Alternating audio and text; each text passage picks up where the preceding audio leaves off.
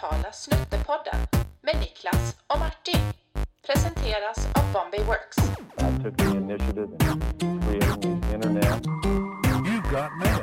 I must see why we're not shipping Windows ninety-eight. Absolutely. Senator, we run ads. Okay, Google.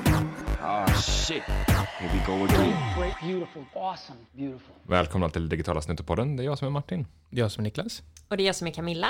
Ja, välkommen Camilla. Ny gäst i vår podd, Niklas. Camilla Björkman, vd på Breakit. Tack så mycket, kul att vara här. Mm, jättevälkommen. Du har ju en jättelång karriär bakom dig inom tidskrifter, magasin, nyheter, böcker, författare dessutom. Du har varit egen, du har varit chef- chefredaktör på Driva Eget och nu är vd på Breakit. Du är hela Sveriges nav för nyheter inom startups och tech. Det finns ingen bättre att joina oss idag, Niklas, för att prata om värdet av en idé. Vilket är det vi ska snacka om idag. Gud, vilken härlig presentation. Tack. Mm.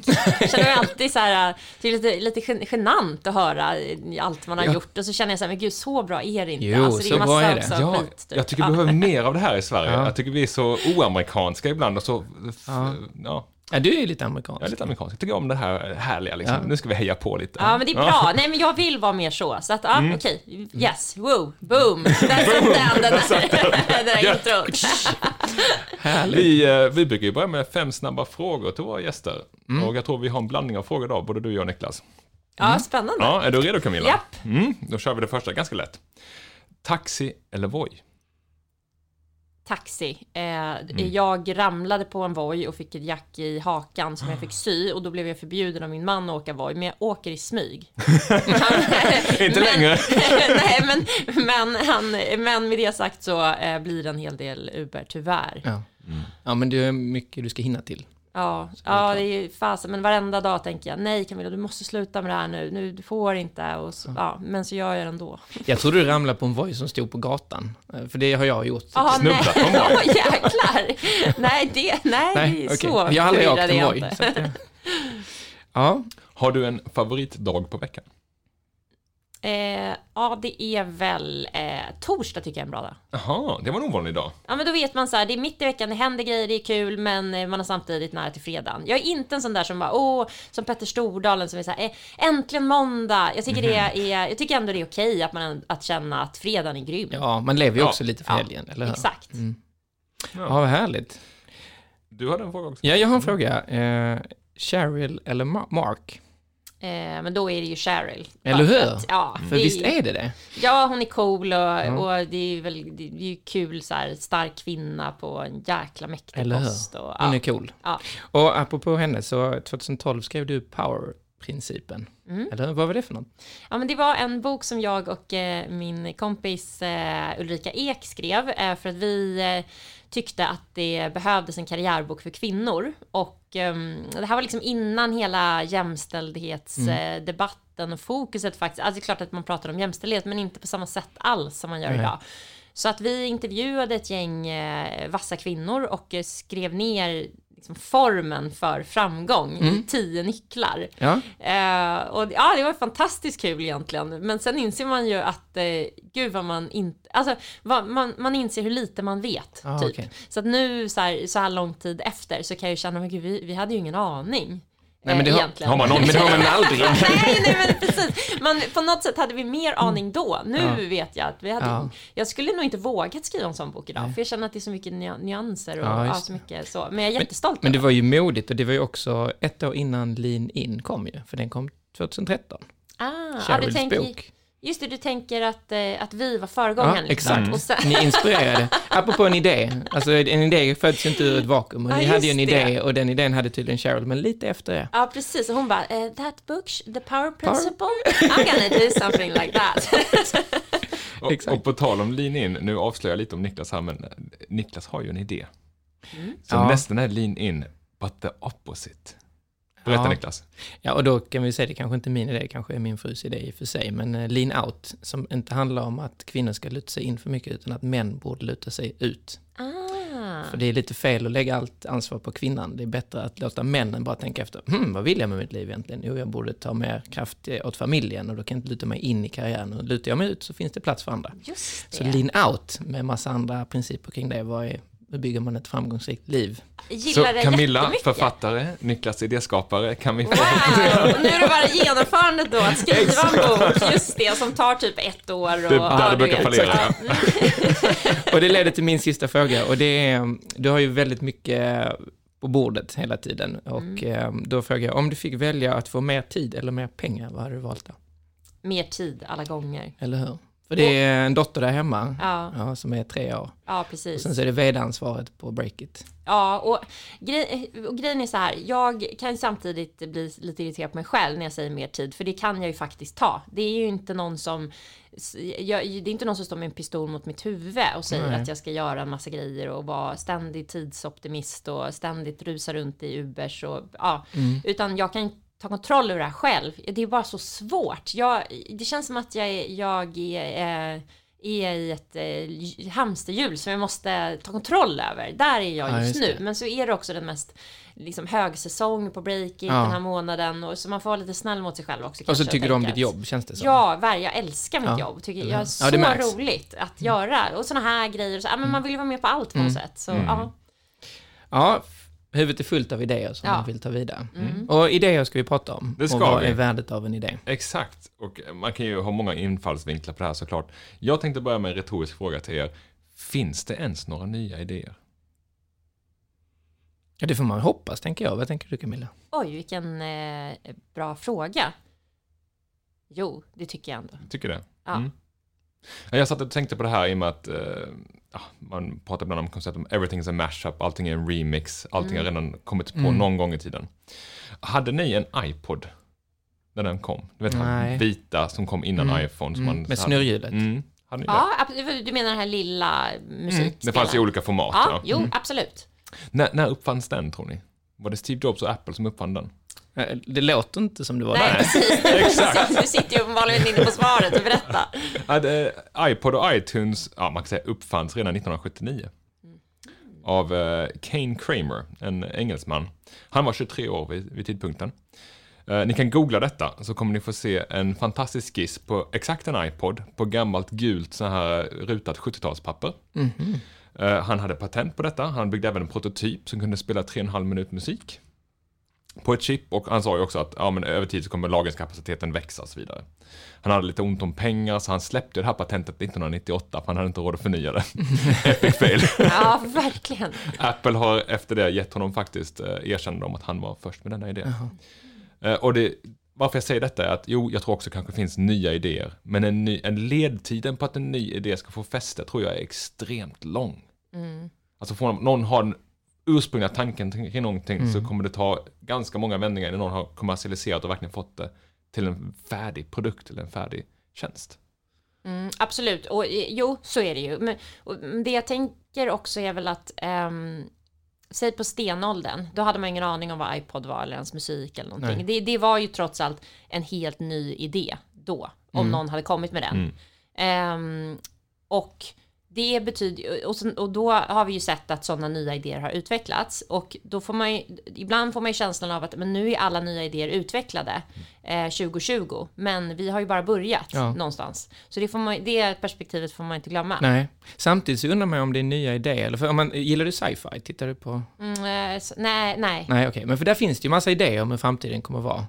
Och då finns ju idén redan på sitt sätt, bara det att den är helt orimlig. Mm, just det. Och sen så mm. kanske den dyker upp. Till exempel skulle jag vilja uppfinna teleportören. Men det är ju inte min idé, för den hade ju Star Trek. Mm. Det är ju liksom ett... Men ja, ja, samtidigt så, så kan man ju se det lite som ett patent. Att du då eh, kommer ju behöva genomföra den här idén, och då får du ja. Göra den på ditt unika sätt. Ja. Och då är det ju en ny idé.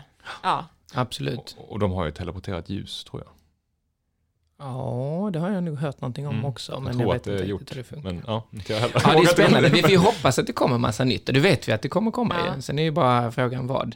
Men då är ju frågan också, de här idéerna, är de någonting värda då? Vad tänker du kring det? Vad värdet på en idé? Ja, men, ja. Eh, ja, det, jag funderade på det då inför det här poddavsnittet mm. och jag kommer fram till att eh, jag gillar att prata i procent, och då tycker jag att idén är värd eh, fem procent. Oj! Mm. Jag har också procentsatser. Ja.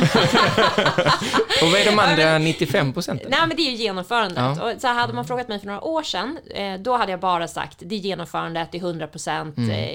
det här med idé är inte värt någonting och så vidare. Mm. Men nu på senare år så har jag ändå sett många exempel där idén faktiskt var avgörande och där man la, en, har lagt mycket krut på idén innan den kom ut på marknaden. Och då mm. har jag eh, ändrat åsikt lite. Mm. Ja. Men, men Martin, vad är din procentsats då? Uh, jag tycker ju exekvering också är lite överskattat. Men det är mer värt än idén. Så jag hade faktiskt tio procent på idén. Mm-hmm. trettio procent på exekvering, trettio procent timing och trettio procent tur.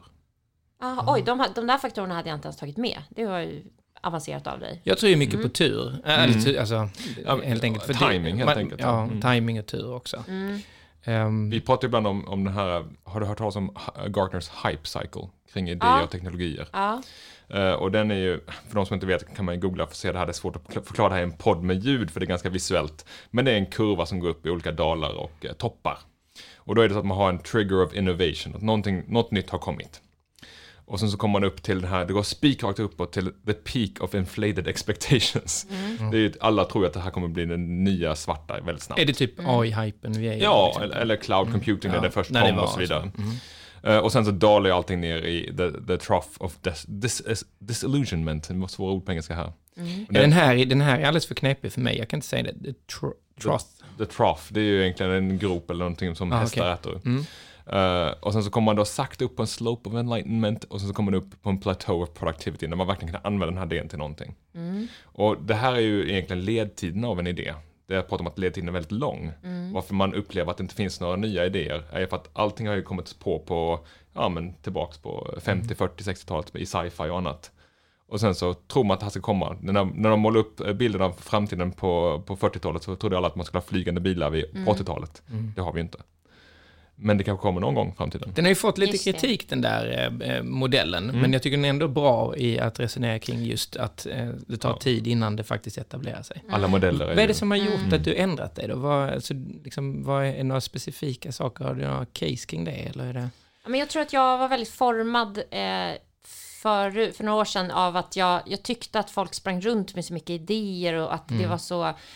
Då var det så mycket snack om det här med, eh, med lean startup och ag- jobba agilt och, eh, och ja, det, var, det var väldigt eh, hypat att man skulle på något sätt eh, ha, vara en, en kreativ person och ha mm. mycket idéer. Det här är ju bara i, i min lilla bubbla, så det är inte något som var för det i, i resten av världen så, men Um, så då störde jag mig på det där och, mm. och blev liksom lite motvalls, tyckte så att det är genomförandet som räknas och nej, det är inte värd någonting, gick jag runt och sa mycket och sådär.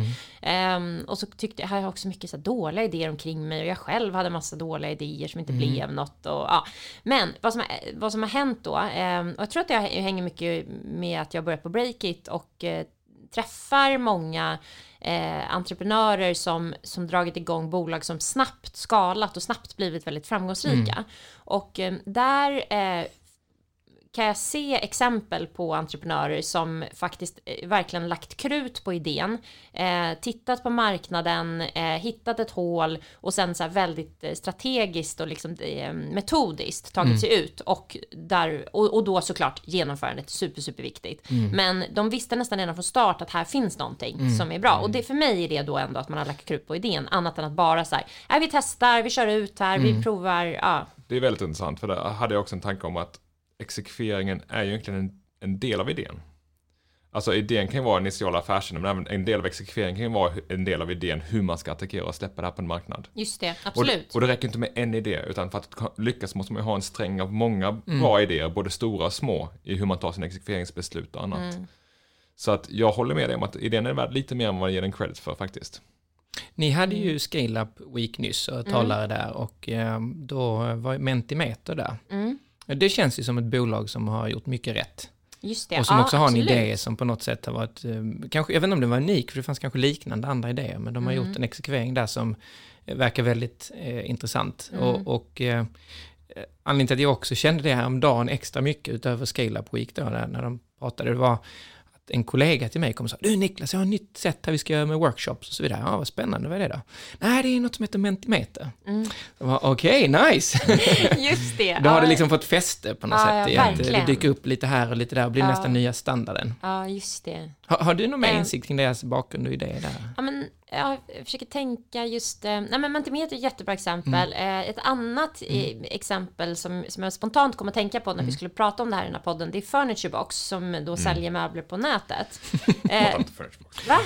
Du, är du arg på ja, jo, du får höra. Du ska få höra sen. Ja, kul, du vill jag verkligen höra. Ja. Nej, men jag, jag, den eh, grundaren till det, Felix Kvick, eh, mm. han hade verkligen... Alltså han kom inte alls från möblerbranschen och ingen bakgrund där och inte inom e-handel heller. Men gjorde en noggrann analys och såg att möbler är det som inte har slagit igenom på nätet. Mm.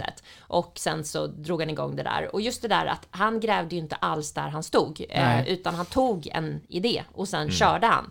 Eh, den tycker jag är bra. Ja, men berätta. Ja, lite, jag, jag kan inte berätta om det. Vi pratar inte om du det. Helt, du är helt rätt, men nu vi, kan inte... Vi, vi måste få höra nu. Nej, det, det har med att göra att eh, en kollega till mig också som känner Felix och som hade liknande idéer och så vidare. Men ja, det, det handlar bara om avundsjuka alltihopa. Aha, han är väldigt framgångsrik och trevlig. Men det ska jag komma till var... Martin hoppade inte på tåget precis och hade chansen. Ah, nej, det är sant! Missed opportunities. Men vi ska okay, inte prata om ah, det. Nej. Det vi ska prata om... Eh, tänkte jag här, det här, som du sa, han grävde inte när han stod. Nej. Och där är det ett motvars. Jag tycker absolut man ska gräva där man står. Mm. För jag tror att hitraten på att ha en idé utanför sin kompetensområde, den är ju väldigt liten att det ska lyckas. Mm. Alltså att man ska ja, ha man en insikt ha... kring att nu ska jag in i, vad vet jag, liksom eh, mikrofonvärlden och skapa något revolutionerande. Det är ju ofantligt liten jämfört med att kanske jag ska starta en byrå. Vad hette han? Han hette Felix eller? Ja, Man, han kanske är lite Felix da Vinci. Han hade ju väldigt många idéer och var väldigt allround. Det kunde mm. liksom spänna över. Ja, just det. Nej, men alltså jag, tror, jag håller verkligen med det här med att gräva där man står. Men vad jag menade med, just, med, med Felix och Furniturebox var väl just uh-huh. att det, det var ett, ett bevis på att det, det var en bra idé uh-huh. på något uh-huh. sätt. Just det. Eh, och det där krävde, det var inte erfarenhet eller kontakter eller någonting sånt som, som spelade in. Eh, men ja, nej, men annars tycker jag absolut man ska gräva där man står. Och jag tittar ju mycket på, man ser så här mediebranschen, där är ju... Där finns det ju massa idéer som liksom varit med i alla tider. De mm. bara snurras runt på något sätt men kommer i nya format. Och då är det intressant att se just hur timing spelar in. Alltså nu till exempel på Breakit så satsar vi jättemycket på live. Och att eh, vi ska göra livepodd, live-event och mm. eh, allt ska vara live. Liksom. Nu, nu, nu. Typ. För, det, för att det är nu det är bra timing för det. För ja. man, märker, man märker verkligen överallt hur människor vill... uppleva saker nu, de vill ha saker nu, liksom där Amazon mm. driver på att nu ska man ha, man ska leverans nu. Prime, ja, så mm. att nu är det bra timing för det, men det hade varit urusel timing i mediebranschen för tio år sedan ja. fast vi hade tekniken för det. Mm.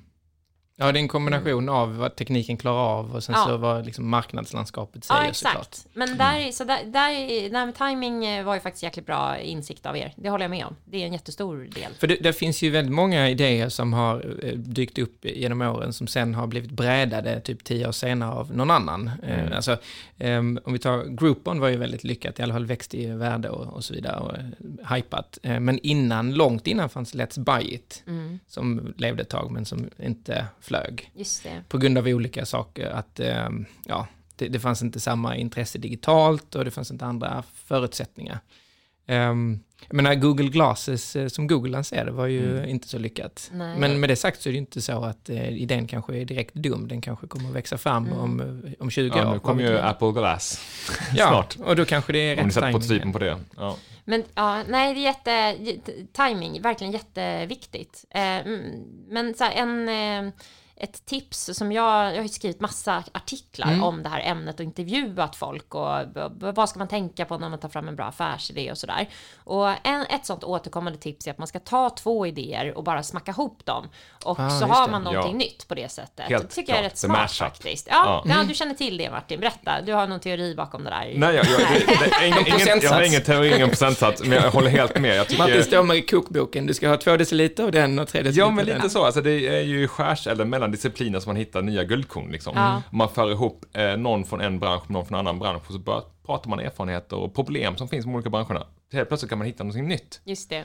Uh, och det är ganska spännande och intressant tycker jag. För det är, som, det är så man kan få en ny typ av idé som kanske inte är jätteny och tekniken kanske finns för att realisera idén. Mm. Men den får en helt ny applicering. Precis. Det är spännande. Ja, för det kan ju också vara eh, det som gör att man sticker ut från konkurrenterna. Eh, jag har ju då så här femton år efter alla andra läst den här managementboken Blue Ocean Strategy. Mm. Har ni läst den? Mm. Mm. Jag har hört om den, jag har inte läst den. Ja, nej, men mm. då kan ju du vara också femton eller sexton år efter alla andra. Ja, exakt. Den. Ja. Ja, men den är en gammal klassiker som handlar om att man istället för att eh, konkurrera i blodiga hav där vi... Mycket hajar. Sätt, ja, mm. mycket hajar. Man, man slåss om samma marknad, samma mm. pengar och kunder, så ska man eh, tweaka sin affärsmodell lite grann, liksom uspa till sig mm. eh, och ganska mycket helst. Men ja, man kan göra det lite också. Och då kan det uppstå ett helt blått hav där ingen annan finns. Ah. Man skapar en ny marknad helt enkelt. Ja, ja. Och, och då kan man ta mycket mer betalt och det är lättare för kunder och man behöver inte... Man slipper ja. slåss för att ja, ta sig precis. fram. Helt ja, och det ja. handlar ju också ofta om att man tar sin existerande modell, kombinerar den med någonting nytt och plötsligt har man hittat en ny kundgrupp eller affärer. Ja. Eller, ja. Precis. Mm. Hur, hur får man då alla de här idéerna? Hur, hur ska man göra om man vill ha, jag vill ha en affärsidé? Har ni några konkreta tips kring hur ska man tänka? Ja, men ett har vi ju gett här då. Ja. Kombinera två Kombinera. grejer. Eh, ja, vad har vi mer, Niklas, att skaka fram? Ja, alltså jag kan komma på en massa idéer, men hur vet man om de är bra? Det är ju det som är grejen också. Ja, jag tycker mm. Så jag tror att min känsla kring det här med idéer är att det är lätt att kläcka ur sig idéer. Eh, mm. Men sen så... Att, att bara kläcka ur sig idén leder ju ingen vart. För sen måste man göra allt det här arbetet som säg, den här Felix gjorde. Kolla mm. upp vad funkar, hur ser marknaden ut och hur ska vi då göra? De här flera idéer som byggs på en idé. Vilket ju är någon slags övergång till genomförandet. Mm. För det är ju många som man pratar med sig, men den idén hade jag. Ja. Typ, jaha, jo men vadå, vad gjorde du med det? Jo men jag tänkte att man skulle ha elbilar. Mm. Okej, okay, men det kanske inte var en sån unik idé och dessutom gjorde du ingenting av det, eller hur? Nej. Så, ja, men, nej, det är så att, men jag bara orkar inte. På tal om det här med unika idéer, där har jag en, en åsikt om att unika idéer är oftast dåliga. Alltså om man får en idé ja. och så, så googlar man för att tänka, hoppas ingen har kommit på det här. Och så hittar man inga, inga ja. träffar, ingen som har tänkt på det här. Ingen vill ha det. För att det är förmodligen en idiotisk idé. Ja, men jag håller med, och allt för så här nyskapande idéer. Ja. Som är, det, det är som du säger ofta bättre att gräva där man står. Men, men om vi ändå ska ge några ja. tips till tittarna mm. så, så tänker jag, eh, en sak som jag, som jag själv försöker eh, använda, det är att titta utanför sin egen bransch. Mm. Att eh, när man ska exempelvis... men som vi håller på nu och ska utveckla vårt annonserbjudande och behöver ju då nya idéer för det, då är det mycket bättre att titta på framgångs, andra framgångsrika branscher. Mm. Jag har kollat mm. till exempel mycket på SaaS-branschen, software mm. as a service, för att mm. den växer så det knakar och det händer jättemycket spännande där. Och kan vi få, fånga in idéer för hur de jobbar med sitt erbjudande, sin produkt, sin säljorganisation eh, och ta in det i mediebranschen, då kan vi liksom ha en USP mm. och ta oss ut då i ett blått hav. För att mediebranschen är ju liksom en ja, bubbla, verkligen så en ankdamm. Ja, ja, och mm. gud, av dess ja. lika. Och det är samma människor som ja, också så här, rör sig mellan bolagen, vilket gör mm. att det kommer inte så mycket nya idéer.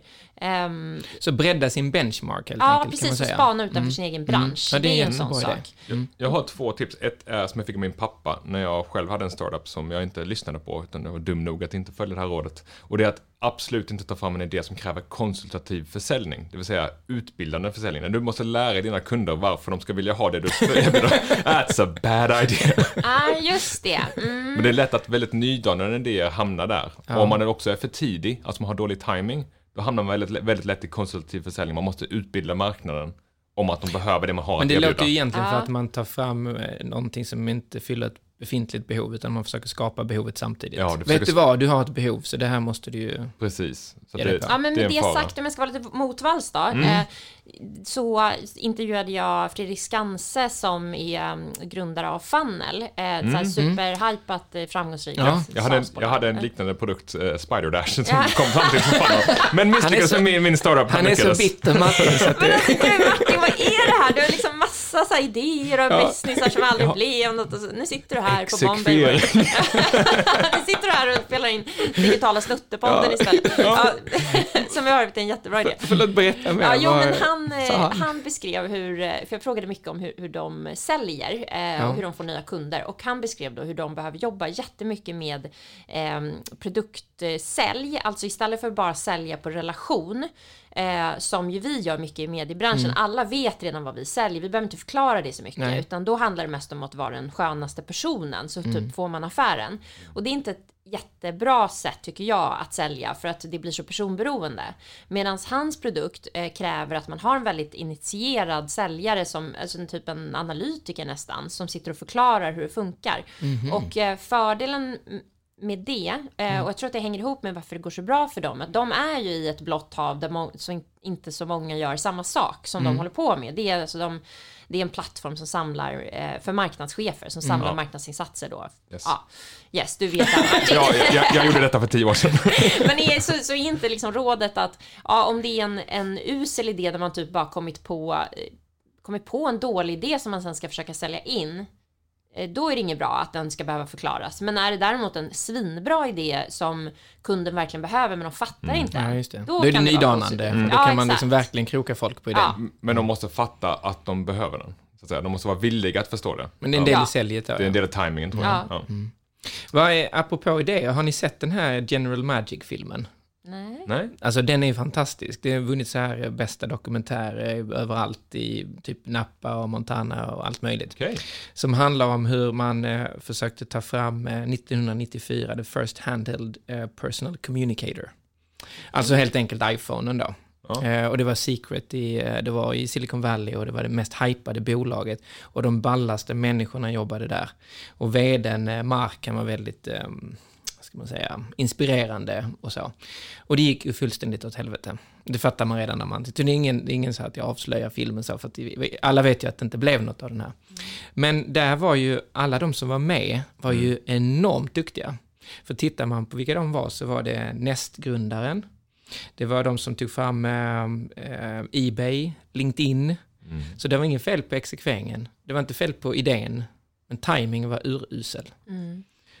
Precis, och du säger det ingenting fel på idén, men jag vill ändå säga att man får säga att det här var en dålig idé för, för stunden, för, stunden, för tiden. Mm. Så tror jag att det finns ett värde av dåliga idéer också. Mm. Jag tror att många går och... säger in... du Martin eftersom...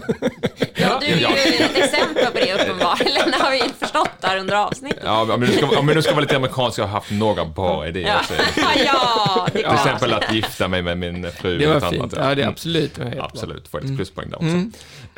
Men det finns ett värde av dåliga idéer, mm. att, för jag tror det finns ett värde av att ha mycket idéer och inte skämmas för när man har en dålig idé. Mm. Och man kan, jag, jag tror att det här med att hur, hur blir man en idéspruta, hur blir man liksom bra på att ha idéer, jag tror man kan träna sig till det. Att jag har, körde ett tag ett koncept om att ta fram tio dåliga idéer om dagen. Jag hade en liten bok och så skulle jag skriva upp tio affärsidéer varje dag. Det är ganska svårt. Ja, det är... För att de blir ganska dåliga efter typ så här sex sju som är ja, väldigt, väldigt dåliga idéer. Men, men man tränar sig själv i att liksom acceptera att man inte behöver ha en perfekt idé. Och så får man lättare att få idéer. Mm. Man ja, tränar det. på att kombinera saker ja, och alla de olika metodikerna. Just det. Så det kan vara som tips till folk som ja. inte... Ja. Prova, skriva kan, upp tio dåliga idéer. Kan en av de idéerna varit, som du fick fram var att eh, en juicepress som är wifi-uppkopplad och så köper man och abonnerar på frukt och så får man in eh, tvåhundra miljoner riskkapital. Nej. Juicero gjorde ju det. Gjorde det? Ja. Det, och det gick ju det fullständigt åt helvete. Ja. Alltså för det var ju liksom bara korkat. Du kunde lika gärna pressa det med din vanliga mixer. uh, så, så att, uh, vet du att när vi skrev om det där på Breakit, det var en av våra mest lästa artiklar på, ja. på flera månader. Ja. För att folk höll ju verkligen med om det. Det är en sån usel ja. idé. Man tror att det är ett skämt. Ja, ja. Exakt. Men alltså sen det, tänker jag en, ett annat tips, eh, och det är ju så himla självklart, men att idén verkligen ska eh, jacka in i den målgrupp man vill nå. Om man då, alltså säg att man går om man bara är en, en entreprenör som vill komma på vilken idé som helst, men då kanske man inte måste tänka så, för då mm. kan man börja med idén och sen hitta målgruppen. Men vi som driver företag, vi har ju ofta en målgrupp som ja. vi vill rikta oss till, och eh, så viktigt det är att hela tiden tänka nya idéer måste passa till målgruppen. Eh, för det har vi, där kan jag säga, gjort misstaget på Breakit, att vi har haft idéer som vi också genomfört som varit lite för långt ifrån eh, målgruppen. Man känner så här, men är det här verkligen eh, Breakit-läsarna? Mm, just det. Eh, Ja, vi gjorde till exempel ett mobility-event som ju man kan tänka så här, men det är en jättebra idé, det händer massor med elskotrar och mm. eh, klart ska ha ett event kring det. Men publiken var liksom eh, kommunansvariga, mm. eller så här, den som är ansvarig för typ trafik och vägar. Ja, inte ja, en gud, vanliga jag vet inte ens vad det är för. Ni hör ju, jag kan inte beskriva vem det var. Och det kostade ja. oss jättemycket ja. att få dit dem för det första. Så ja. marknadsföringskostnaderna blev superdyra. Och sen så när vi var satt där så sen, frågade jag så här, vilka läser Breakit? Och då var det inte så himla många. Och Nej. då var ju det inte en så bra idé för oss. Så det la vi ner sen. Det man klassiskt brukar kalla för product market fit helt enkelt. Ja, ja. just det. Det finns ett, ett, en teori för det. För ja. vi har ju också gjort exakt det, får jag säga. Vi äh, skapade vårt eget C M S, alltså Content Management System. Det som mm. idag kallas Experience äh, Platform. Cloud. Till exempel mm. Episerver har gått från C M S till Experience Platform eller Cloud och så. För vi äh, kände att vi ville utveckla snabba sajter för våra kunder. Och utvecklarna hos oss drev detta lite och vi så här, tog fram det. Och det var ett jättebra system och utvecklarna kunde snabbt ta fram kampanjsidor eller vanliga sajter. Problemet var ju att gentemot marknaden så var det väldigt svårsålt. För varför vill du som kund landa i ett C M S som bara vi kan? Mm. Då var det mycket lättare att sälja in WordPress eller Episerver. Mm. För att då kände sig kunden inte gisslan hos oss. Just det. Så på något sätt så fanns det ju lite för mycket att vi tittar inåt och tänkte ja. så här, hur ska vi göra en snabb leverans? Och så ja. glömde vi bort marketing fit då på något sätt. Ja. Men jag tror att många går bet där, Camilla. Jag tror att, eh, på tal om teorier och ordspråk, finns något som heter eat the frog first. Mm. Och det, det är ju inte kul att äta en groda. Så man ska göra det svåraste man kan först innan man tacklar andra saker. Och det svåraste man kan göra med en idé är ju att validera om den ens går att göra. Många springer bort sig och startar aktiebolag och kommer på ett fräsigt namn, ska ha en domännamn, ska göra en snygg logotyp. Det är det som är det roliga liksom. Ja, skapa verkligen. En liten sajt. Ja, oh, vad härligt, nu har man en startup. Mm. Men det är väldigt få som vågar fråga två personer, kan du ge mig pengar för att jag gör det här åt dig? Mm. Vill du betala någonting för detta? Just det. Man är rädd att bli, ja. äh, bli nobbad. nobbad och näckad. Ja. Och det är det måste jag först. Ja, där tror jag som ledare och chef i ett bolag, jag tänker att det kanske är, är lyssnare till den här podden som, som jobbar mycket med att leda andra människor. Mm. Och då, där tror jag man måste vara väldigt prestigelös i att, eh, alltså man måste skapa en sån kultur där man också vågar såga idéer och vågar säga att ah, men det här är bra men det passar inte vår målgrupp. Och, och, och visa att man själv är föregångare där och hela mm. tiden såga sina egna idéer. Eh, för att annars kan det lätt bli prestige i ja. idéer och att någon har en idé som de sen driver igenom fast den egentligen inte var Nej. så uh, bra. Vilket ju tar tid från de bra idéerna som ja, inte får verkligen. utrymme och inte får luft i så fall. Ja. Men sen hörde jag ett bra eh, ordspråk mm. också. Det är att det aldrig eh, det, all, det svåra är inte att tacka nej till dåliga idéer. Det svåra är att tacka nej till bra idéer. Mm. För det kan ju vara grymma ja. idéer som verkligen jackar in i målgruppen som skulle potentiellt kunna bli en mångmiljonaffär. Men de måste man också säga nej till. Mm. För det passar inte med vad man är just för stunden ja. i bolaget eller Nej, vad fokus det, behöver vara. Ja, det kan vara, men som på Breakit nu till exempel, vi, vi är liksom ständigt, vi har ständigt för mycket att göra. Mm. Eh, mm. Och då, jag måste våga tacka nej till saker för att inte belasta vår organisation för hårt och därmed, alltså att det inte ska gå ut över våra kunder och läsare att vi inte hinner. Att välja bland bra idéer ja, helt enkelt. Exakt. Ja, exakt. Det är ju ett sålla. lyxproblem såklart, men mm. det kan ju vara jättesvårt. Det kan mm. vara lika svårt som att inte ha några idéer alls. Är inte det man gör på venture capital varje dag? Att typ stå och sålla bland, ah, kanske inte alla idéer är bra i och för sig, men... Jo, absolut. Sålla, liksom. Jo, så är det ju, verkligen. Mm. Och där, men och där sållar man ju också mycket kring vilka är det som kan genomföra de här ja. idéerna. Alltså mm. man tittar på det, genomförandet. Så ja... Då kommer vi egentligen in på det ämnet. Jag läste, för så här, när man ska prata om detta så googlar man runt lite och så, så eh, läs, googlar man så vad är värdet av en idé? Och sen så ramlar in på entrepreneur dot com, what's the value of an idea, hade en riskkapitalist skrivit. Ah. Och sa just då att nej men man brukar säga att de inte är någonting värda. Å andra sidan hade han ändrat sig för han sa så att om man inte har en någorlunda bra idé så kvittar det ju hur liksom, duktig man är på genomförandet. Och problemet som han såg var ofta att folk klamrar sig fast vid idéer. Alltså de kanske var bra, men kanske inte var riktigt så bra. Och sen så lägger man mycket kraft bakom det. Mm. Och då får man just den här också, som man pratar om att eh, det blir bias. Alltså att man inte liksom vill släppa idén för att man är lite kär i den. Ja, och det finns ju också det inom venture capital, det blir en hype cycle. Att har mm. de tagit in en viss mängd kapital, då är de ju fast i den här ja. idén. Ja. Och det kan vara inte så lätt att göra en pivot för alla har liksom köpt in på det här nu. Vi tryckt in två hundra till trehundra miljoner i detta. Ja. Då måste vi köra det här racet ut. Och många venture cap säger att de idén är värdelös. Vi, vi betalar mm. bara för ett bra team och för en bra exekvering. Och det här är mant att man alltid hör att liksom, du måste ha kommit någon vart. Du måste ha sålt in din produkt. Du måste ha en prototyp. Men faktum är att om man ska ta en anekdot så var jag på Stockholm Tech eh, tjugohundrafjorton. Jag vet inte om du kommer ihåg det gamla eventet som Tyler Crowley körde här i Stockholm. För jo. länge, länge, länge sedan. Uh, och då var More där som då var en, ett V C-bolag. Jag tror inte de finns i den. Uh, det var gamla Angry Birds pengar som skulle investeras. Ah, mm. ah, mm. Och de avslöjade att de hade investerat bara baserat på en PowerPoint. Det vill säga bara på en idé. De sa inte vad bolaget var, men efterhand kunde man, det här är ingen scoop längre, det här var så länge sedan, kunde man räkna ut att det här var Universal Avenue. De hade gått in i, bara baserat på deras PowerPoint. Förlåt, gått in i Universal? Universal Avenue, vars affärsidé var att egentligen ha eh, Uber för eh, säljkårer, att de har typ massa unga människor du Aha. kan köpa upp som mm. knackar dörr, och typ mm. småbolag, och typ, ja, säg att du har en ja. SaaS-produkt för restauranger, mm. så kunde de då ta din SaaS-produkt, massa digitalt sälj. Utbilda mm. massa arton-åringar som sprang mm, och knackade dörr på ja. Restauranger. Och då tryckte de in en massa pengar i detta. Uh, så att jag tror ju det finns de venture capital som fortfarande köper eller går in i bolag bara baserat på en idé. Men hur, gick det, för, hur gick det vid Universal Avenue? Nej, ingen vidare. Nej, ingen vidare. Nej. Men, och där, där måste man ju säga att där, där måste ju riskkapitalisterna bli bättre på att värdera idéer. Ja. För mm. ärligt talat, det kan ju... Um, Vem som helst, jag ja. Som, ja men, och så här, jag som har jobbat mycket med sälj hade ju... Mm. För, ah, nu låter jag jätte... Nu ska jag vara lite... Okej, okay, men nu ska jag vara lite amerikansk. Jag hade kunnat säga det redan... på den pitchen, mm. att det här ja. Kommer vara jättesvårt. Det ja. Finns inga bar- barriers to entry, nej. Eller hur? Vem som helst kan skapa ihop folk där springer runt och knackar dörr. Ja, precis. Och ja. Kommer det, eh, det, det är ju superviktigt att en säljare verkligen representerar ens produkt. Och, ah, gud, mm. vi kan ja, prata ja, om det hur ja, mycket som helst. Men var, ja, intressant. Att, och alla, det här var ju the Uber of blah. Ja, ah, just det. Exakt. Det är det oh, som folk går igång på. Ja. Ja. Det, det är det de liksom formligen vann på. Mm. Ja. Och, fy, och så landade det då i ett misslyckande. För det. Och så finns det massa misslyckanden. Jag hittade ett museum i Helsingborg som är Museum of Failure. Nej, det blir jag bra på. Mm. Gulligt. Ja, och då kan man gå in där och titta på, alltså det är fysiskt så att säga, ja. och, så, och har fått mycket uppmärksamhet. Eh, och där är det allt från eh, DeLorean, bilen. Jag tycker ja. Den är nice i och för sig, det men det var ju misslyckat hur det blev ja. Liksom, som jo. En affär.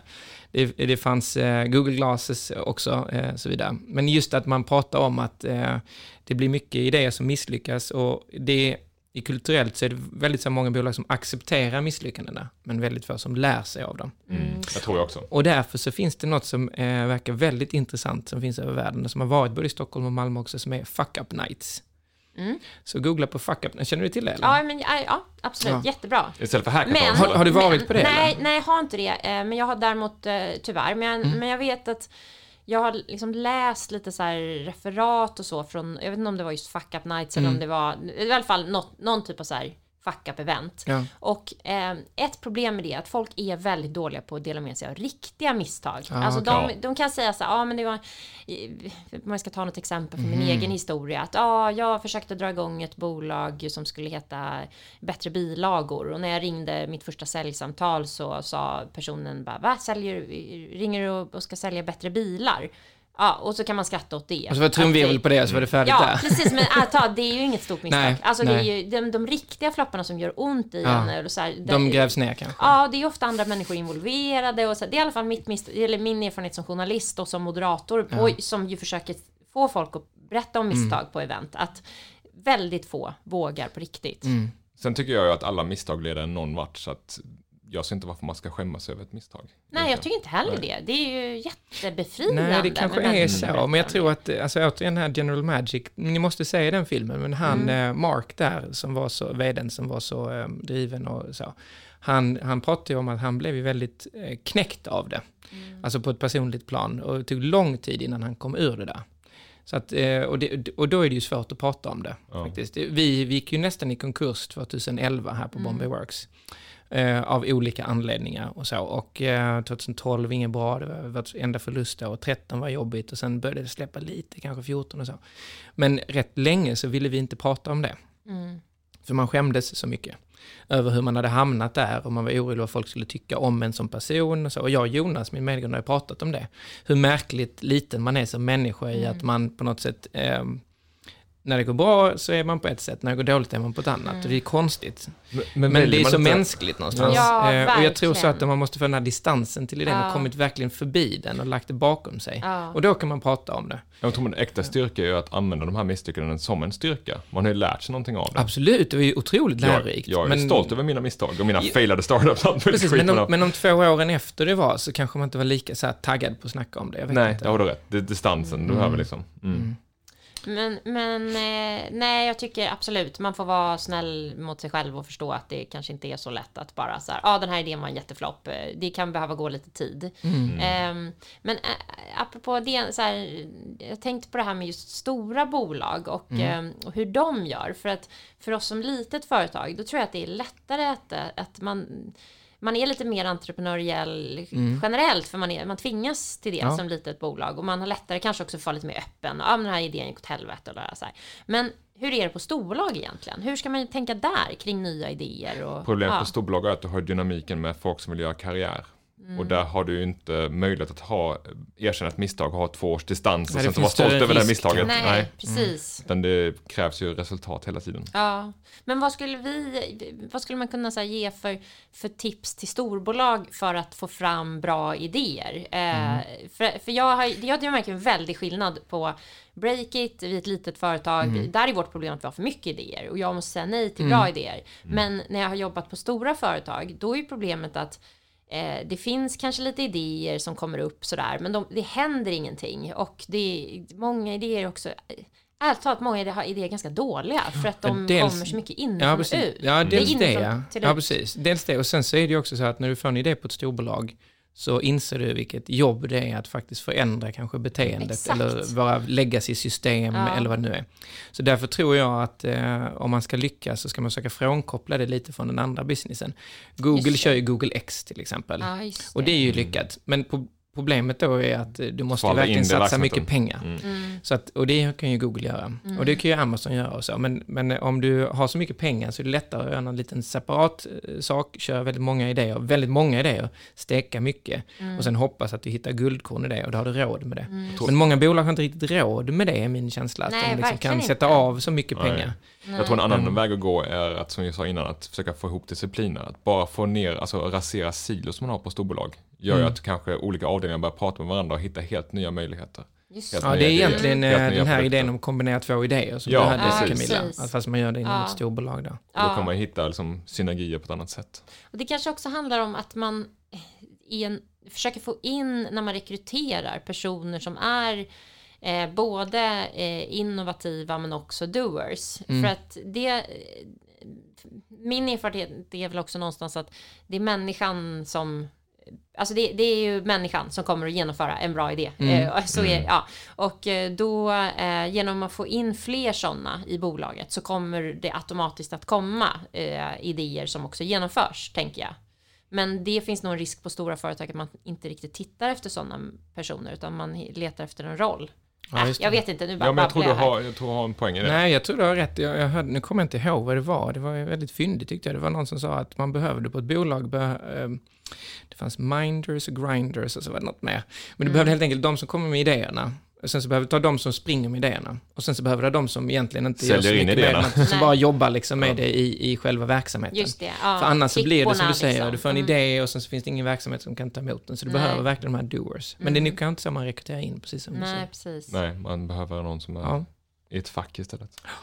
Ha, ja, tack ja. så mycket för att du var här, Camilla. Ja, Camilla, det här kan man ju prata länge om. Mycket. Ja, ja, ja, gud, ja. Det känns som att ni knappt har börjat. Får... Du får gärna komma tillbaka. Ja, jättegärna. Ja. Tack så mycket, tack så mycket. Hej då alla tittare.